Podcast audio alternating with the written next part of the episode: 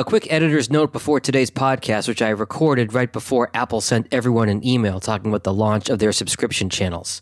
99% of podcasts should not be charging a subscription for their show. So, unless that's you, you have nothing to worry about.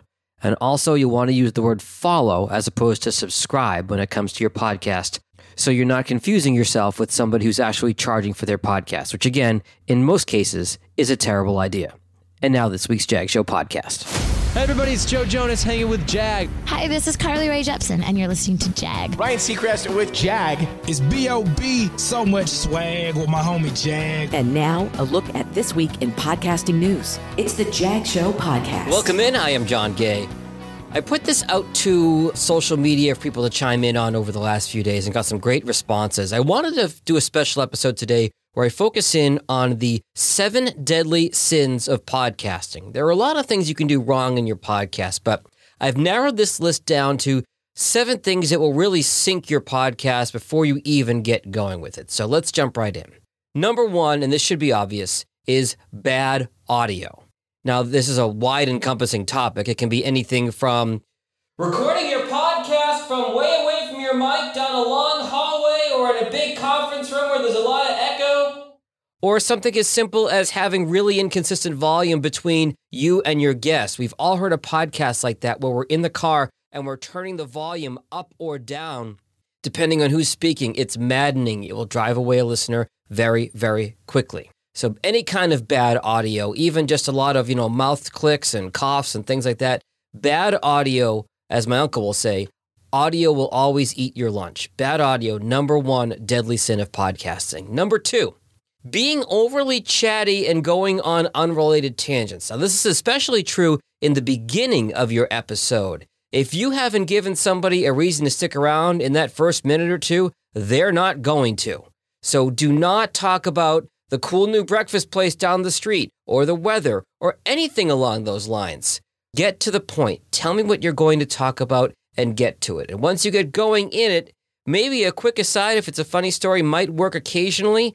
But if you can't stay focused on the blueprint for your episode and you're going here, there, and everywhere, unless you are the funniest person in the history of ever, it's probably going to turn your listeners off. Avoid those unnecessary tangents.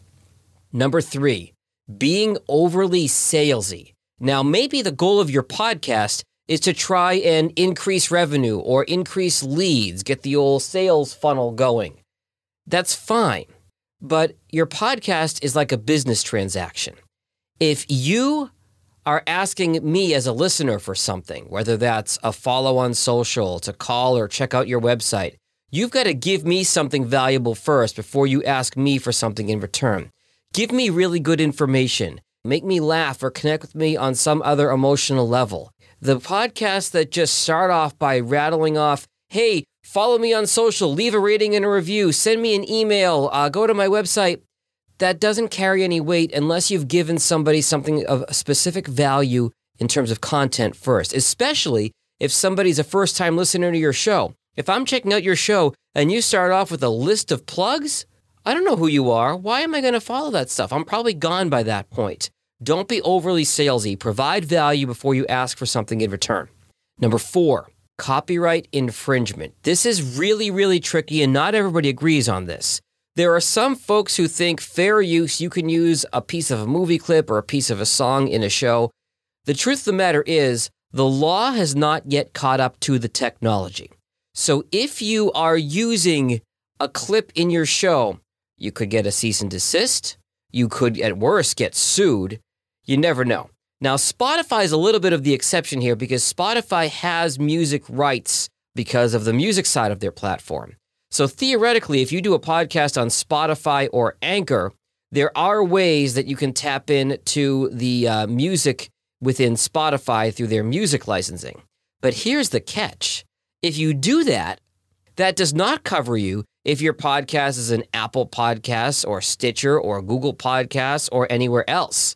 So, kind of a brilliant move on Spotify's part to maybe incentivize you to be only on Spotify. But if you're only on Spotify, you are losing out on a ton of potential audience. Speaking of Spotify and Apple, number five deadly sin on our podcast list not being on Apple Podcasts and Spotify. These two are still the biggest platforms out there. Google Podcast making inroads. You're going to see 1 2% on places like Stitcher or iHeartRadio or things like that. But Apple and Spotify are still the big dogs. You need to make sure your podcast is in Apple and in Spotify. Very easy to submit to both. I've had people say, hey, check out my podcast. If I can't find you on Apple or Spotify, I'm not going to listen to you because chances are it's going to be on my phone when I'm walking the dog and I'm not going to find a website to stream on my phone. It's just an extra hurdle you're asking your listener to jump through, and most won't do it. Number six on our deadly sins of podcasting talking about upcoming events without any context of when that event is or when you're recording the show. It's easy to avoid this, but your podcast is going to live forever, theoretically. So if you start talking about a big event you've got coming up in the next week without any context, somebody might be listening to your show six months or a year or two years later when was this? Did that already happen? All it takes to avoid this is a simple disclaimer. I do this on shows with my clients all the time. So, yeah, we're recording this on June 9th, 2021. We're talking about this event that's coming up here in a couple weeks. It's a quick disclaimer, it's a quick aside, and it will help give context and not confuse somebody if they're listening to your show later on, way after you published it. And number seven, our final sin on the deadly sins of podcasting list actually goes a little bit in conflict with some of the other six and that is analysis paralysis and not starting your podcast. You might hear this list and think, oh, I, I don't have my act together. I, I'm really not ready to start my podcast. Or I've got to get my podcast absolutely perfect. I've got to research the equipment. I've got to get the best equipment. I've got to get the best sound. I've got to get the best host. I've got to have everything scripted out and know exactly what I'm going to do. No, just jump into the pool. Do it. Your first podcast is not going to be great, most likely. You will improve over time, but the only way to improve is to actually do it. So jump in the pool and do it. Don't be afraid and try to perfect everything before you start. Just do it. Again, thank you to everybody who connected with me on social media or via email with their ideas for this list. I'm probably going to do a follow up list in terms of other mistakes that podcasters make that aren't quite as bad as these seven deadly sins. If you've got an idea, you can hit me up on social at Jag in Detroit, or you can, of course, send me an email, jag at jagindetroit.com. That's also my website if you need help with your podcast, jagindetroit.com. Until next week, stay healthy and stay safe. Later. If you like what you just heard, share The Jag Show with someone else who's interested in podcasts. You can also follow The Jag Show on Apple Podcasts, Spotify, or wherever you get your podcasts. Visit jagindetroit.com.